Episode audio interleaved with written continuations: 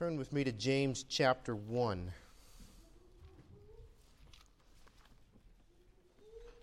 I want to turn your attention to verse 6 through verse 8 for our time together this morning. James chapter 1 and verse 6. James, we know, writing to scattered churches uh, very early on in the New Testament history, very practical book, and some things it said here in this block of verses I'd like to consider this morning. James chapter 1 and verse 6. The Bible says, But let him ask in faith, nothing wavering. For he that wavereth is like a wave of the sea driven with the wind and tossed. For let not that man think that he shall receive anything of the Lord. A double minded man is unstable in all his ways. Let me read that again in case you didn't hear. A double minded man is unstable in all his ways. Let's pray. Father, thank you for this day, for the many blessings you've given us. Again, I ask uh, for your blessing on this time of preaching. Help us to have open hearts, open ears.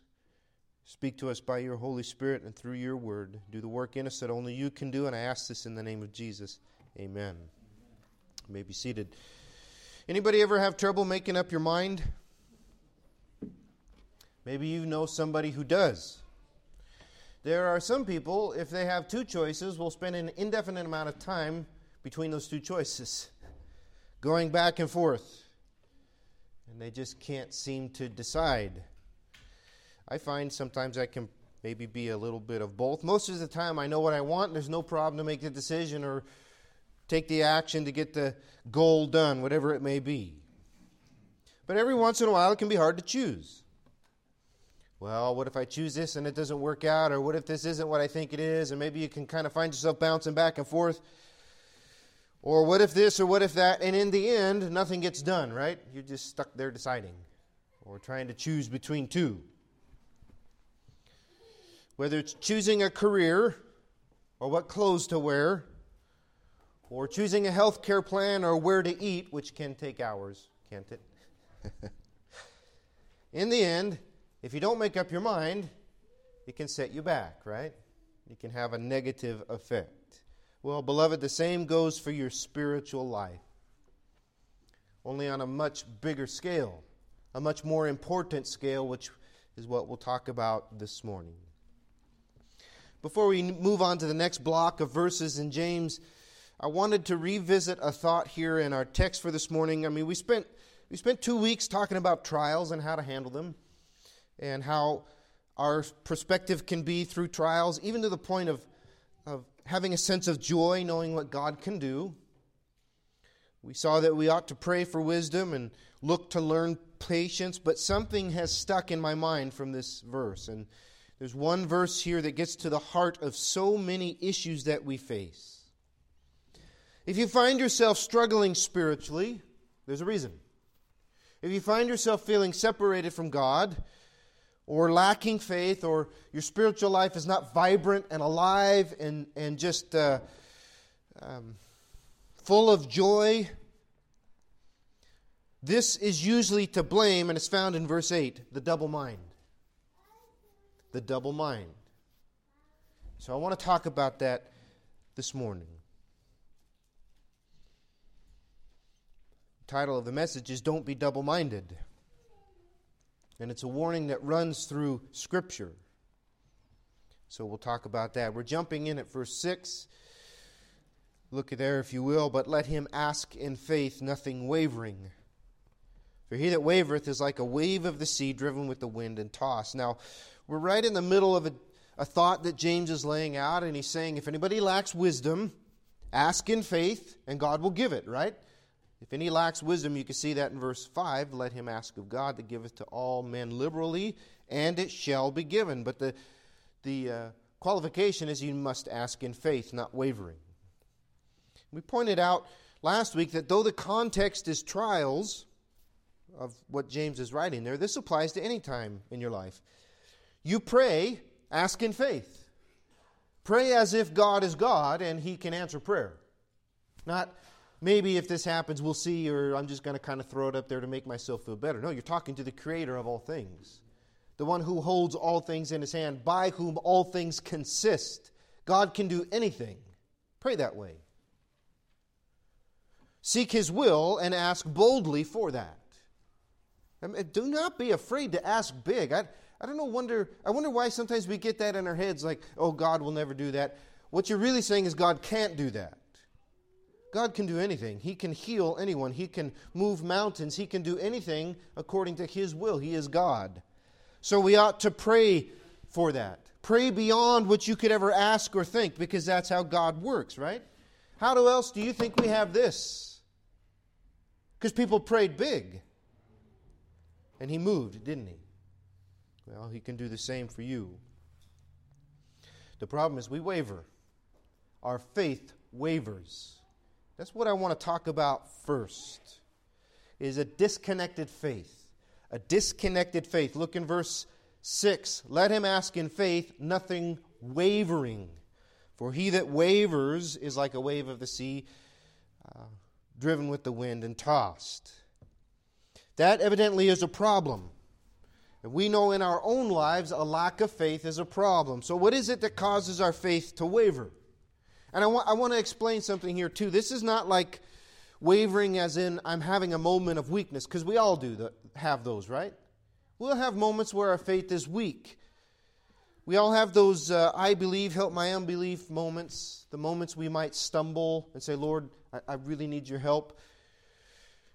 Um, those moments we're reminded of the words in, of Jesus in Mark chapter 5 when he says, Be not afraid, only believe, or keep on believing. That's different. We all have those times in our lives where we need our faith strengthened. This is not what James is talking about. That's not what this word waver means.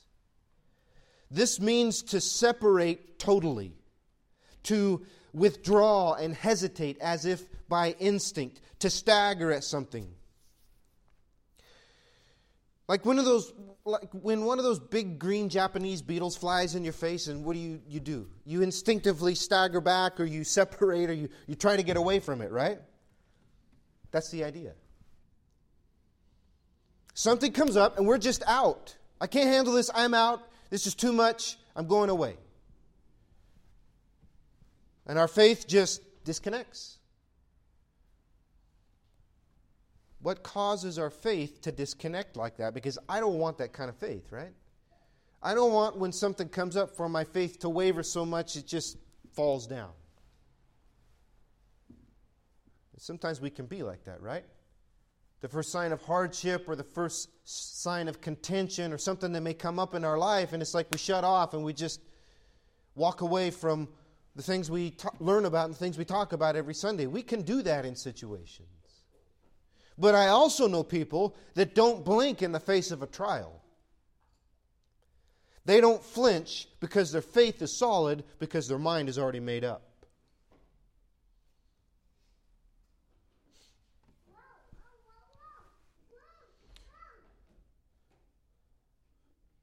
James paints a picture here to illustrate as well. He, he, uh, in the last part of verse 6, he says, He that wavers or he that disconnects like this is like a wave of the sea driven with the wind and tossed.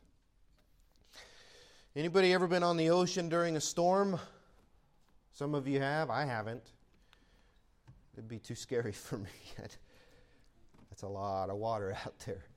I've been on a lake in a boat, a rather small boat, many times during a storm, where the wind is blowing and the waves, the it's not an ocean, I know that. It's a lake. But the waves have white caps and they're enough to come over the bow of the boat. And there's, there's no pattern when that happens. There's not like a steady pattern of waves. No, it's like, where you going, wave? I'm going here, I'm going there. And they're crashing into each other and it's just a mess, right?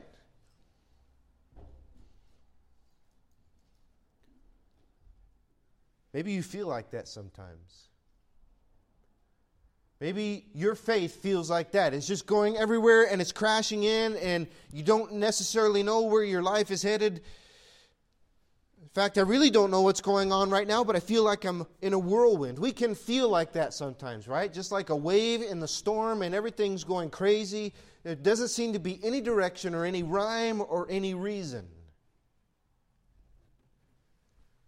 Well, James says that's a result of a faith that wavers. Because if you think about it, beloved, even though things are not always ideal, we can be sure of some things, can't we? I can be sure of where I'm headed. My home is in eternal heaven. I can be sure of what I've come through by the Lord's help, where He has brought me to into this day. And so then I can be sure of where I am right here and right now, and that is right in the middle of the will of God for my life. Even though it might seem like I'm in the middle of the storm, God is there with me if my faith in Him is strong. He is there with us to guide us, to protect us. A wavering faith doesn't see that. A wavering faith looks at the waves rather than the Savior who stands on the waves. You remember that? When Jesus calls to Peter and he says, Come walk out on the water t- during the middle of a storm. And Peter starts out fine, but then he looks at the wind and the waves. He takes his eyes off Jesus, and what happens? He immediately begins to sink. A wavering faith leads us there. That whole picture that, G, uh, that James paints here kind of brings something else to mind, and that's a ship on a sea in the middle of a storm. One of those that's pushed around by the wind and kind of out of control. And you've seen those uh, things on TV, right? Um, what's the fishing show? Deadliest, Catch. See, there we go. Mike's tracking with me. Anybody ever watch Deadliest Catch and you see him in a storm and the, the storms are so bad, like the, the bow of the ship goes down and it comes up and it catches a bunch of water and it's washing over the deck and things are going everywhere. You get the picture. Sometimes life can be like that, right? Or like Mark chapter 4. Remember when Jesus calmed the sea and the, the disciples were on the fishing boat in the Sea of Galilee and this wind and this storm comes up and they're being tossed around and they're trying to get to shore, but they're getting nowhere, and the waves are crashing in and filling up the boat. And what do they go to him and say? Master, we perish. We're dying here. Help us out. But who was in the boat? God was in the boat.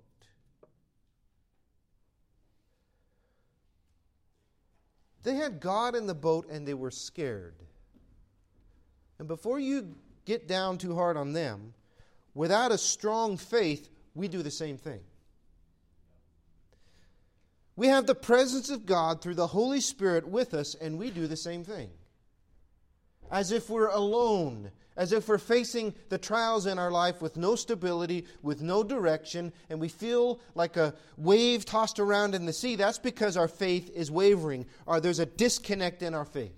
And when that happens, it puts us in danger of being tossed around, beaten on every side by the world, carried around, and it seems like we have no control. That's because our faith is weak. And that will lead to wrong decisions. And we could be drawn into the world and away from God, away from the rock beneath our feet. So, this isn't something we should just read in passing. We should stop and think does my faith waver like this? And if you find yourself feeling disconnected or, or feeling like you're drifting from God, like you're a wave on the sea, then we need to listen up. There's one more thing to consider here, too. The first is a disconnected faith, the second is dishonored prayers. Look at verse 7. For let not that man think that he shall receive anything of the Lord. See, a disconnect in our faith takes us away from God and it affects our relationship with Him. And it can happen to the point, and so much so, that prayers aren't answered. Say what? Well, I thought God was always supposed to answer my prayers. I thought I asked and He answered. Isn't that the way it's supposed to work, right? I think something was made mention of that in class. Most of the mainstream teachers out there will teach you if you name it and claim it in faith, it's yours. So you name and claim that million dollars or that lottery ticket, and God just has to give it to you. Beloved, that ain't the case. Don't forget, He's God, we're not. We're dirt. Sinful dirt at that. And we don't like to, to talk about prayers not being answered, but that is exactly what G- James is saying, isn't he? Somebody like that with a faith that is disconnected, somebody who's not truly trusting God, somebody who's got their eyes on other things, they should not expect to receive anything from God when they ask.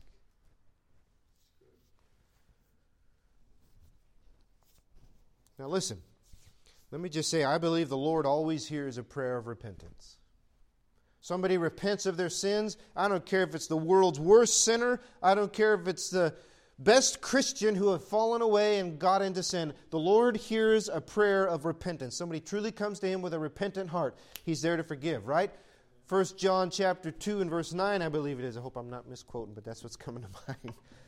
If we confess our sins, He is faithful and just to forgive us our sins, right? That's what the Bible says. So the Lord hears a prayer of repentance. And as far as world, uh, the world's prayers or the prayers of unbelievers, I'm going to leave that up to Him. He's God. But as a general rule, the Scripture says He doesn't listen to the prayers of a wicked man or a woman. But I do know that Scripture is pretty clear about the prayers of a believer the prayers of his people, we have God's ear just as sure as a child does their father, or just as sure as a spouse does the other spouse, right? The Lord listens when we pray. The Lord's heart is moved with our prayers. He bends himself to listen and to answer as his will sees fit. But when something gets in the way of our relationship, namely sin or our faith wavers, then it's a different story, right?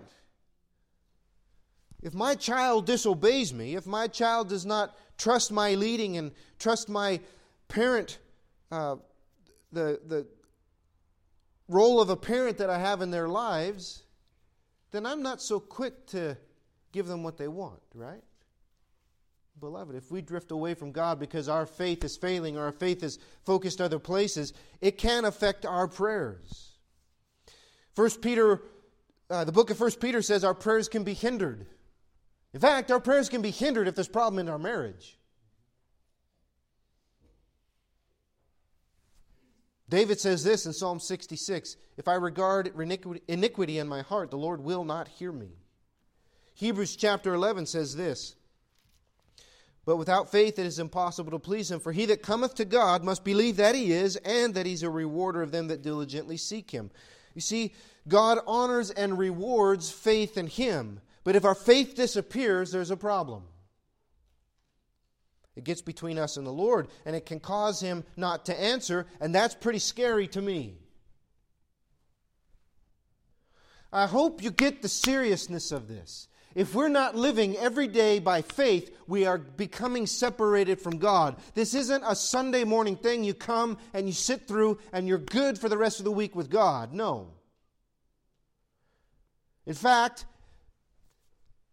we can come here and sit and be wrong with God and put on a show and leave here no closer to Him and go and live a life with a wavering faith, wonder why our prayers aren't answered, wonder why our spiritual life seems dead, where there's a problem, and it's right here within each one of us. And I know James is talking within the context of trials, but it's usually trials that bring out the truth. You can fake it in good times. You can't fake it till you make it when everything's falling down around you.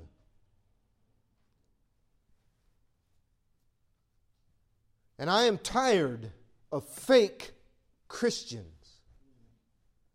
They want to throw out the phrases, they want to throw out the, the catchphrases or wear the t shirts or put the stickers on their car. Look, look, that's fine. But that kind of Christianity, if it's propagated, is empty and hollow. Our faith ought to be so strong that we can find joy in trials that we can stand on the waves because we're focused on Jesus Christ rather than what's going on around us. And I've seen so many people shaken up because of gas prices or political climate or who's governor or who's president that that shakes their faith to the very core. Beloved, that is all nothing in the end. But yet they have based their life off that. Not to mention personal trials that we may go through or, or things that we may face in this life. Listen, this is serious. If our faith is disconnected, there's a problem. If our prayers are not being honored by God, there's a problem, and we need to get to the bottom of it. What is the cause of that? What leads down to that path?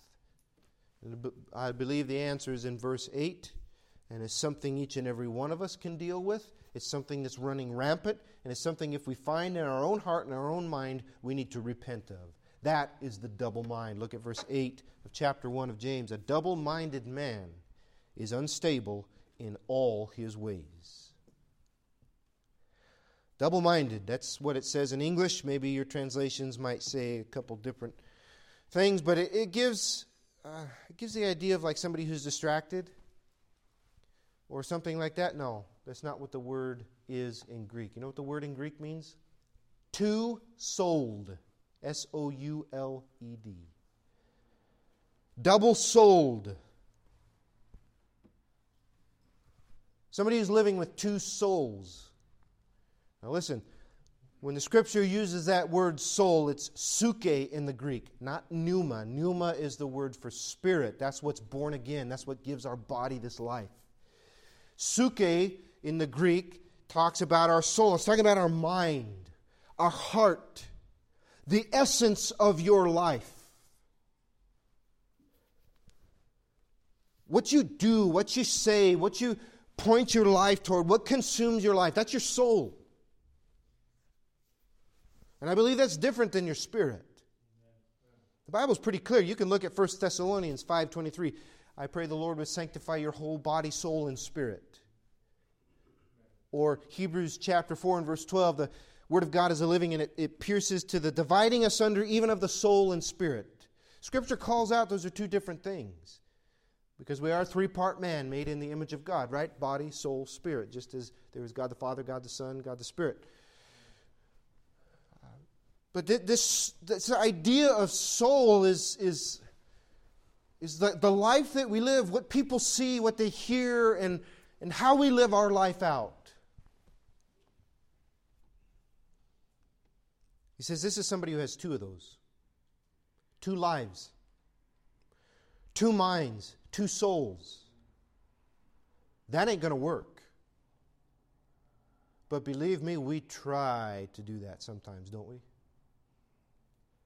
We got the church life and the me life. And when I go to church, I got to talk this way. Don't cuss. Don't do this. Don't talk about that movie I might have saw. Or what I might be doing this day or that day. No, we got to put on the face. And then when we leave church, then it's hopefully not, but it could be the real me. Then I let it down and I'm just who I am. Two souls. That ain't going to work.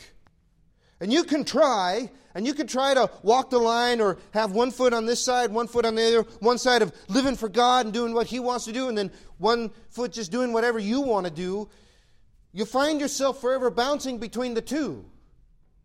Trying to stand on one leg now and one leg the other time, and trying to decide which one to follow, and you'll find you're going to be kind of tossed around like a wave on the sea. Serving God at times, serving yourself at others, serving two masters.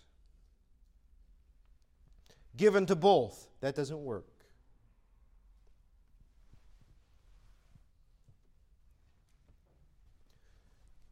Every time this subject comes on, I'm reminded of the Beatles song, um, Eleanor Rigby. There's a line in there. She puts on a face she keeps in a jar by the door. You do that to come to church? Got to put my face on. Got to look good. Got to talk right. Got to seem holy. And then as soon as you get in the car, man, that comes off and the real you comes out. Parents, your kids don't need to see that. They don't need to see you shaking hands and then spitting venom five minutes later. They don't need to see you praying and singing and then watching filth on the TV. They don't need to see a Bible in your hand and then closed and put up on the shelf and searching for it when Sunday comes. Where did I put my Bible? You should know where your Bible's at. It should be open on your desk or on your dresser or when you were reading it to them.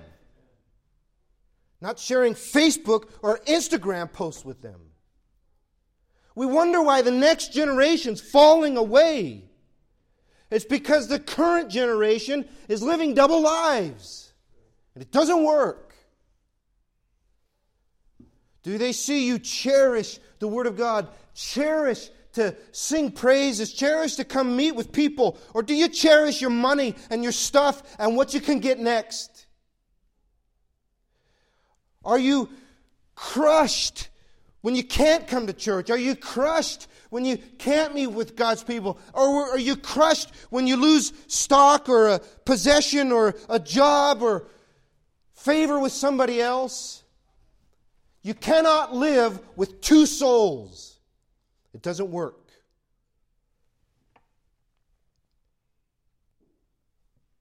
So, how do we avoid that? Because that's not where I want to be. I don't want to be a double minded pastor, a double minded father, a double minded husband. I don't want to be a double minded servant of God. So let's look for the time that we got left and see what the scripture says about this. Now, let me just say this in one sense, in one sense, we are already double minded, if you could call it that. See, when we got saved, something happened, right? It wasn't just some words we said, we didn't sign a card. No, something happened within us. We were born again spiritually, right? I was spiritually dead. I trusted in Christ. Now I'm alive eternally because of Him. There's a new creation inside this failing flesh. 2 Corinthians 5 17. If any man be in Christ, he is a new creation. All things have become new, old things are passed away, right? There's something deep inside that happened. I'm a new person. Which means, by the way, if you don't know Christ, you're walking dead. Your eternity is hell. You are under the wrath of God. You need to be born again. You need to be forgiven of your sins. You need for Jesus to save you. You don't have two natures. You only have one nature a dead one, a sinful one, a worldly one, one that is anti God, one that is perishing, one that separates you from God and His blessings and care. And John chapter 3 says, If you do not believe in Jesus as Savior, the wrath of God abides on you. That's pretty scary. God is angry with your sin. God will judge your sin. If you do not know Him as Savior, that judgment is an eternity in hell forever and ever and ever. That's your nature if you do not know Jesus as Savior. Which is why you need to be saved. That's why Jesus came and died for you. He died for me to save me from that to give me new life, to, to take away all my sin, to forgive me of it, and to give me a home in heaven with Him. All He asks is that you trust Him.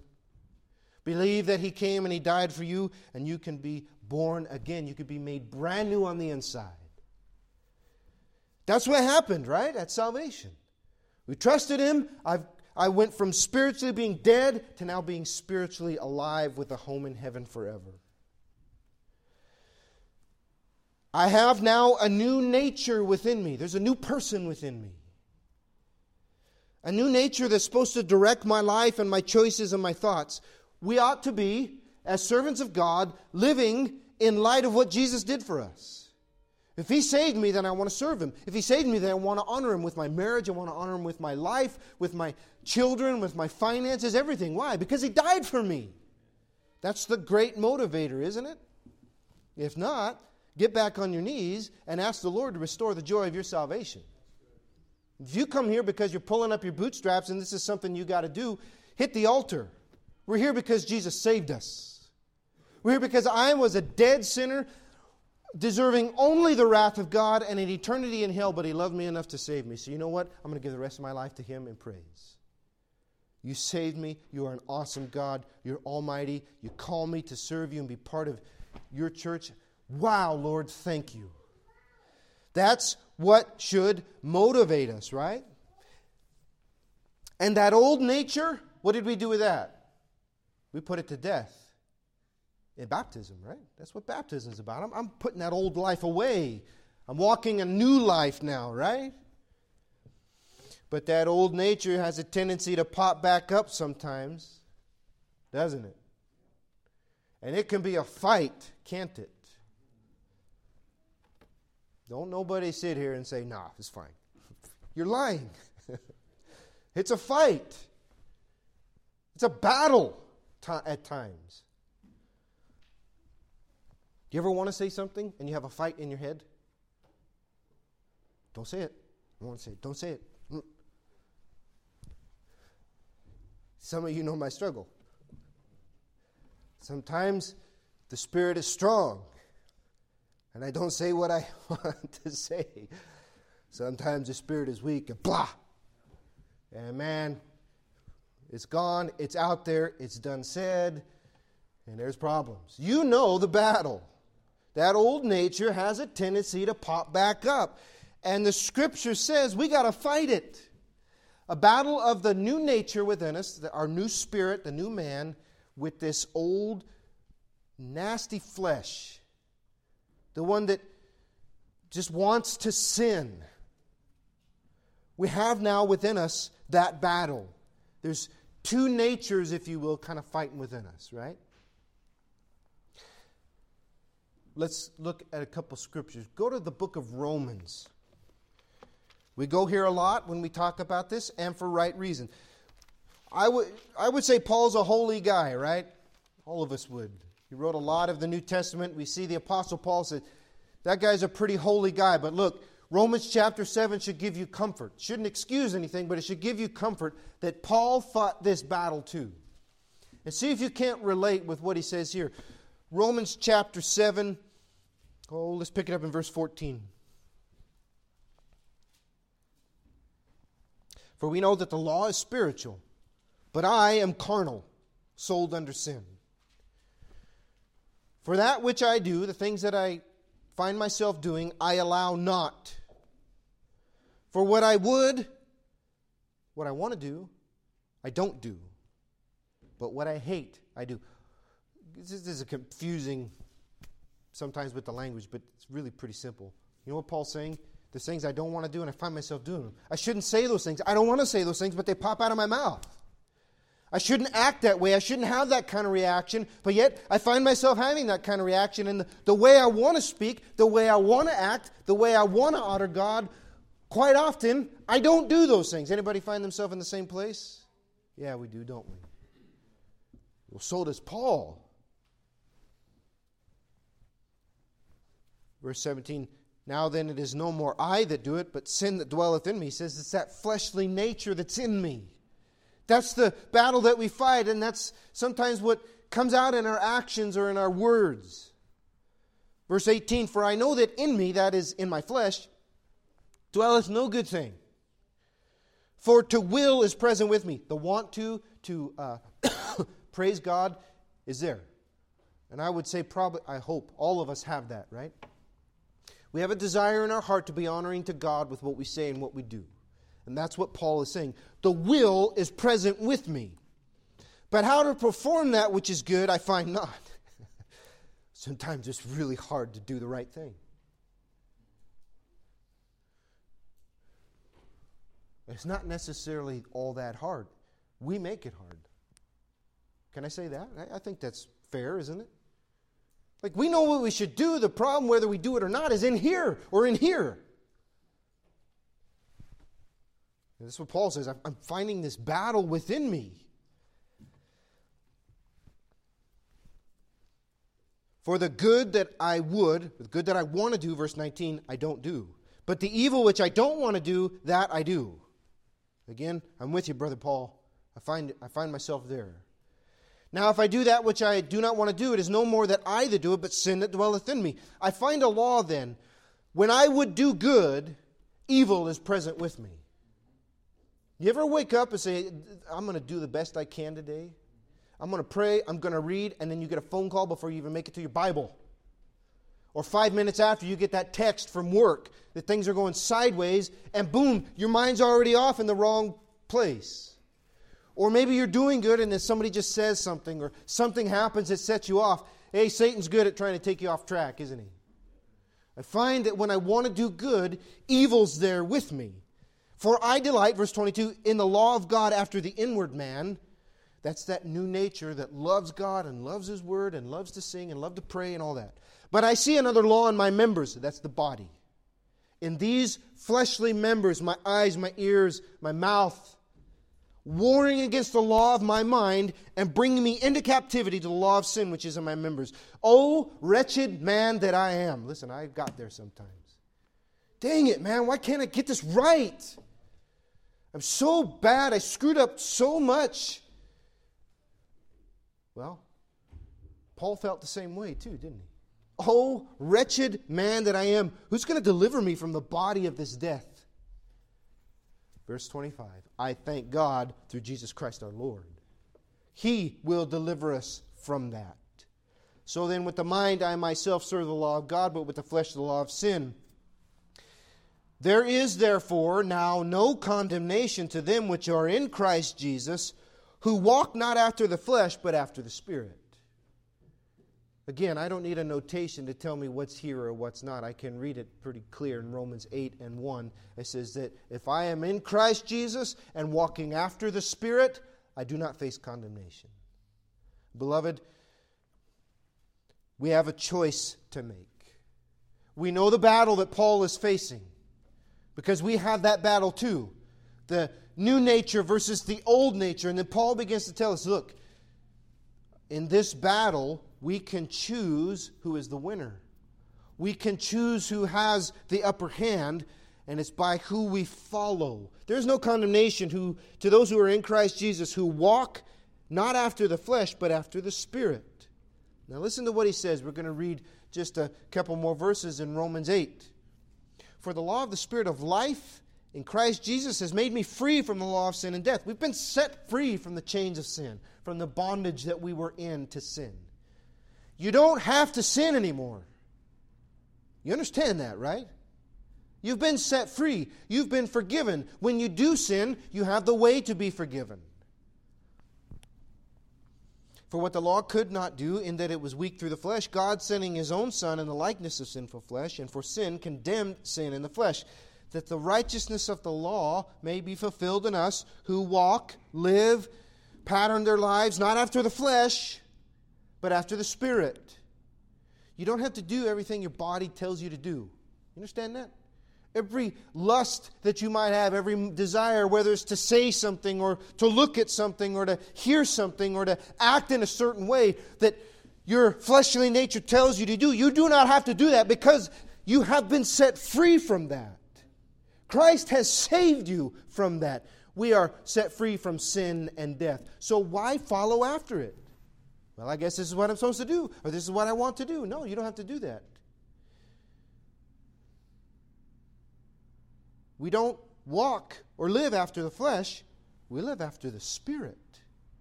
Remember, we talked about that this morning? The Spirit of God who reveals unto us the things of God, who leads us in the things of God, who teaches us the things of God, who communicates, as we'll see, with our spirit just here in a moment. We follow God, not ourselves. And so our life and our actions should show that we're following God, not ourselves. For to be carnally minded is death, but to be spiritually minded is life and peace. We ought to live after the Spirit, brethren. We ought to follow the Holy Spirit, His Word, the love of God and the grace of God as it, it draws us closer to Him, not your sinful flesh and every stinking thing that you want to do when you feel like you want to do it.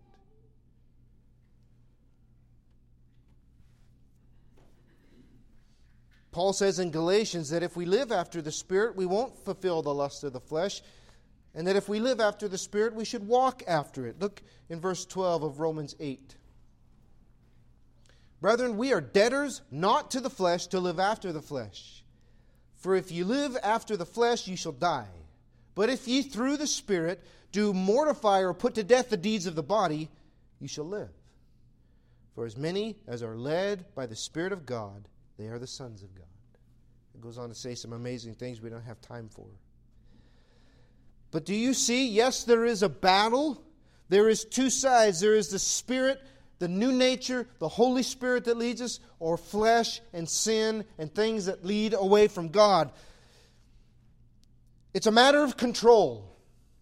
It's a matter of who you choose and who you follow. Do you notice it said, put to death the deeds of the body? Do you do that in your life? You feel anger come up. Do you put it to death and say, Lord, take that away from me? Or whether it's lust or, or bitterness or whatever it may be, you know those things that can creep into your mind. Do you put that to death? Put it down? Why? Because you have control over that. Your emotions do not have to control you. Your lusts and your desires do not have to control you. You can allow those, or you can allow the Holy Spirit to control and to guide you. The problem is, we choose one or the other. This internal struggle that we can either get our thoughts and our emotions and our actions in line with the Word of God so they're pleasing and honoring to Him or not. Colossians 3 Mortify your members which are on the earth. Put to death those things within you. 1 Corinthians 9 27. I keep under my body and I bring it into subjection. Paul says, I have to uh, exercise self control to keep myself in line with God. If you don't, if we are not aware of this, this internal battle, this pull of the world, the pull of the Spirit, you open your door, you open yourself up to problems. Quickest way to get away from God is just not to care. Just live life, coast through it. The flesh is sneaky. Satan is sneaky. It's not always in your face, like, hey, make this choice, you're going to wreck your life. Sometimes it can be. But usually it's not like that, is it? No. It's usually bit by bit. Little here, little there. And quite frankly, though we might think it's not that big a deal or I can see it coming, it's usually not that hard to fall away. It's pretty easy to fall away from God. Usually we'll start with something good that gets out of place. We're all busy. We all got lives that are packed full, right? You can be too busy for God, can't you? Claiming all the time that all you have and all that you are busy about is a blessing from God, but yet not giving Him time in it. You think that brings you closer to God? No. What about the one that's easy to pick on, our job? We have jobs, we work hard at them, praise God, and that is a gift from God. But those can get out of focus, can't they? To where, like, all I'm worried about is my job, and I'm making, making choices in direct relation to that and keeping that and protecting that. We can begin to make that our, our identity. Like, this is what my life is all about my job, because I got to get money to have stuff. And listen, we all can fall into that. But what's that do? That takes God out of place, doesn't it? You begin to worship your job. Your job is your idol. The money and the stuff it buys is your idol. You think that praises God? No. You think that's following the Spirit of God? No. No, it's not some down and dirty sin that may seem that way to our eyes, but it is idolatry and pride, which is just about the worst. Satan can be sneaky like that. The flesh can be sneaky like that to work things in. And even though it might be something good, we can put that out of place. And rather than being in subordination to Him and following Him and seeking His will in all things, we set Him off to the side and we follow our own desires and our own paths. And Satan will use those things to distract us, to fill our time and our mind and our heart rather than spiritual things. Beloved, we have a choice. You have a choice to follow God or not to.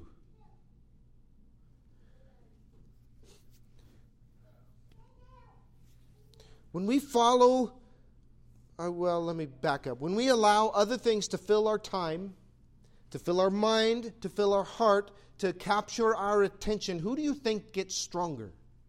Does our spiritual man get stronger when we don't read the Bible? When we do not pray, when we do not meditate on the goodness of God, when we do not seek to spread the gospel to those around us. No, our spiritual man is not strengthened like that, it's weakened.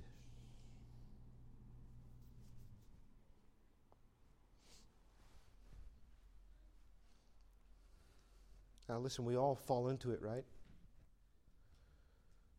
But we have to make the choice to keep ourselves close to and following God. Because if we do not, our spiritual man grows weaker and our flesh grows stronger and therefore has more influence over our heart, our mind, our thoughts, our actions, our speech. That part of us can control our life rather than the spiritual part that's made in the image of God, that is born again, that seeks to follow Him. And the other part gets weaker. And so we find ourselves wavering where we did not before. You find yourself thinking twice about coming to church, there's a problem. You find yourself thinking twice about reading the Bible and you call it boring and rather sit and look at filth on a cell phone, there's a problem.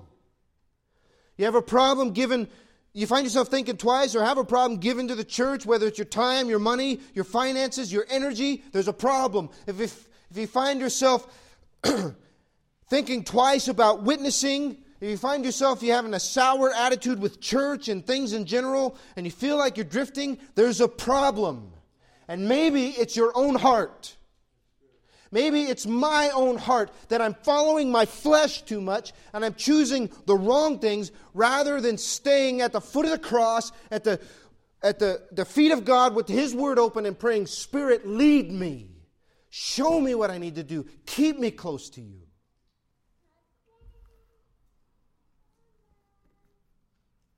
You're trying to go through life serving two masters, serving yourself and God. Remember what Jesus says. You cannot do that because ultimately you're going to choose one and hate the other. And beloved, if we're not spiritually minded, we'll choose ourselves and we'll end up hating God. There are too many people I know that used to sit in a church pew and used to give devotions, or maybe they sang or whatever they did, and they now hate God and His Word. They despise it. Why? They chose the flesh. They followed the flesh more than they did the spirit. Lived a double life and it didn't end well. Beloved, choose Him.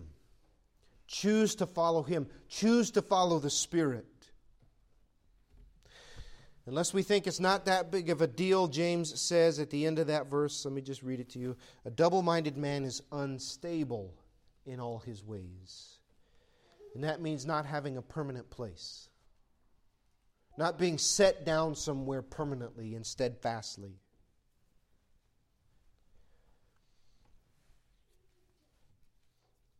May we not live double lives. May we not have double souls, as it would. May we be singly and fully committed to Him.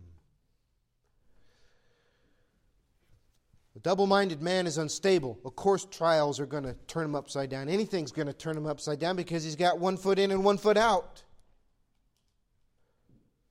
Not following him fully, living two lives the church life and in real life. Serving each when it's convenient. Beloved, that will not work. And most often, why, the, why our faith wavers why we find ourselves tossed around or in turmoil is because we're not serving who we should be in our hearts, and we're living a double life. We haven't gotten control of our flesh, and it's got too strong a hold over us. It's not that we stop believing. Someone like this doesn't stop believing, no. They just find themselves most of the time not thinking about God not caring about him, just kind of living life. Church, come, church time comes, we bounce over here, play the game, and maybe it lasts for a couple days, but we're quickly back to the other life, drifting away from God bit by bit. We stop reading the Bible, we don't care. We stop praying, doesn't bother it all that much. We stop witnessing, farther and farther. Beloved, listen, you keep going down that road, you'll find yourself out of church and not giving a rip about it. And it wasn't some event that flipped the switch, it was little by little by little by little. No one starts out that way, but they find themselves there a little at a time, one battle at a time, until the war is lost. It's best to get a hold on that now. The battle comes, pray. Keep yourself in the Word of God. Read the Gospels over and over. Read the Psalms over and over. Let the Word of God be in you so when these things come, you'll know what Jesus said. You'll know how others relied on God. David at times was able to stand up strong, and sometimes he says, Lord, I'm just holding on. I'm, I need you to shelter me with your wings. I find myself there sometimes, whether it's a temptation or it's an evil thought or an evil word or whatever it is. We all know the battles we can face, right? In those times, flee to Him, find refuge in Him, stay close to Him. And beloved, when everything's going good and your schedule's packed and you've got this to do and that to do and you've got to go 100 miles an hour till bedtime, keep your mind on Him. You know, we're busy. We do a lot, just like all of you. We travel a lot. We've got a lot of commute time. And you know what we found ourselves doing? By the grace of God. Lately, is using that car time to read a proverb and then talk about it. One proverb a day, 31 days in a month, right? I think it was brother Bob used to say that all the time, right? We're using that time rather than being on a cell phone and looking at stupid stuff or playing stupid games. In the busyness of life, right there in the middle of it, we can take time and, okay, Lord, we got this time, we're going to give it to you. Rather than being consumed with what I've got to do after the day or what bills we got to pay or what errands we got to run. There's ways that we can do that. And if we're not vigilant to keep ourselves following the Spirit and to keep God the center of our lives, we're going to find ourselves falling away. Being too sold, too minded, double minded. How about we stop with that? How about we stop with the double mind and we get right before Him? We refocus ourselves. Maybe you find yourself detached or distracted, and your mind and your heart are consumed with other things, and God has fallen way down on the list. And we don't want to admit it, but maybe it's the truth. Is God where He should be in your life? If He's not, we need to repent. We need to ask for forgiveness. Maybe you find yourself reacting in a fleshly manner or with fleshly thoughts rather than how He would have us to, or we just find ourselves kind of shaken up in life. We have trouble making up our mind who to follow and to give your life to. Let me help you. Follow Him. Walk after the Spirit. Follow the leading of the Holy Spirit and the Word of God. Remember the joy of your salvation and turn to Him. And you'll find stability You'll find answered prayers and you will find peace. The double life will not bring that. So, if that's you this morning, if that's me, how about we stop living that double life? Stop with the double mind and the wavering faith. Make the decision to follow Him. Choose the winner this morning to follow the Spirit. You decide the battle within your own heart. Choose God. Come to Him and ask in faith for Him to restore you and strengthen you. Beloved, He will. He hears those prayers. If you don't know Him as Savior, He will hear your prayer too. But we have to come to Him, we have to choose Him. I pray the Lord would give me a single mind for Him. That there is one thing that defines me, it's following Him. That will be by the grace of God. That will be by me choosing Him. But that's what I want. I don't want to have a double life. I don't want to be double minded. What about you? Let's pray. Father, I pray that you would take these words this morning. Help us to be single minded in our service to you, that you would give us hearts that are turned towards you, and when there are things that would draw us away, we would come back to you. Help us in the battles that we all face before uh, the flesh and the spirit, Lord, that you would help us to choose you and to follow you. And I pray, even if there's one here that does not, not, does not know you as Savior, that they would cry out to you before it's eternally too late. Use these words as only you can by your Spirit. Move among us now. I ask this in the name of Jesus. Amen.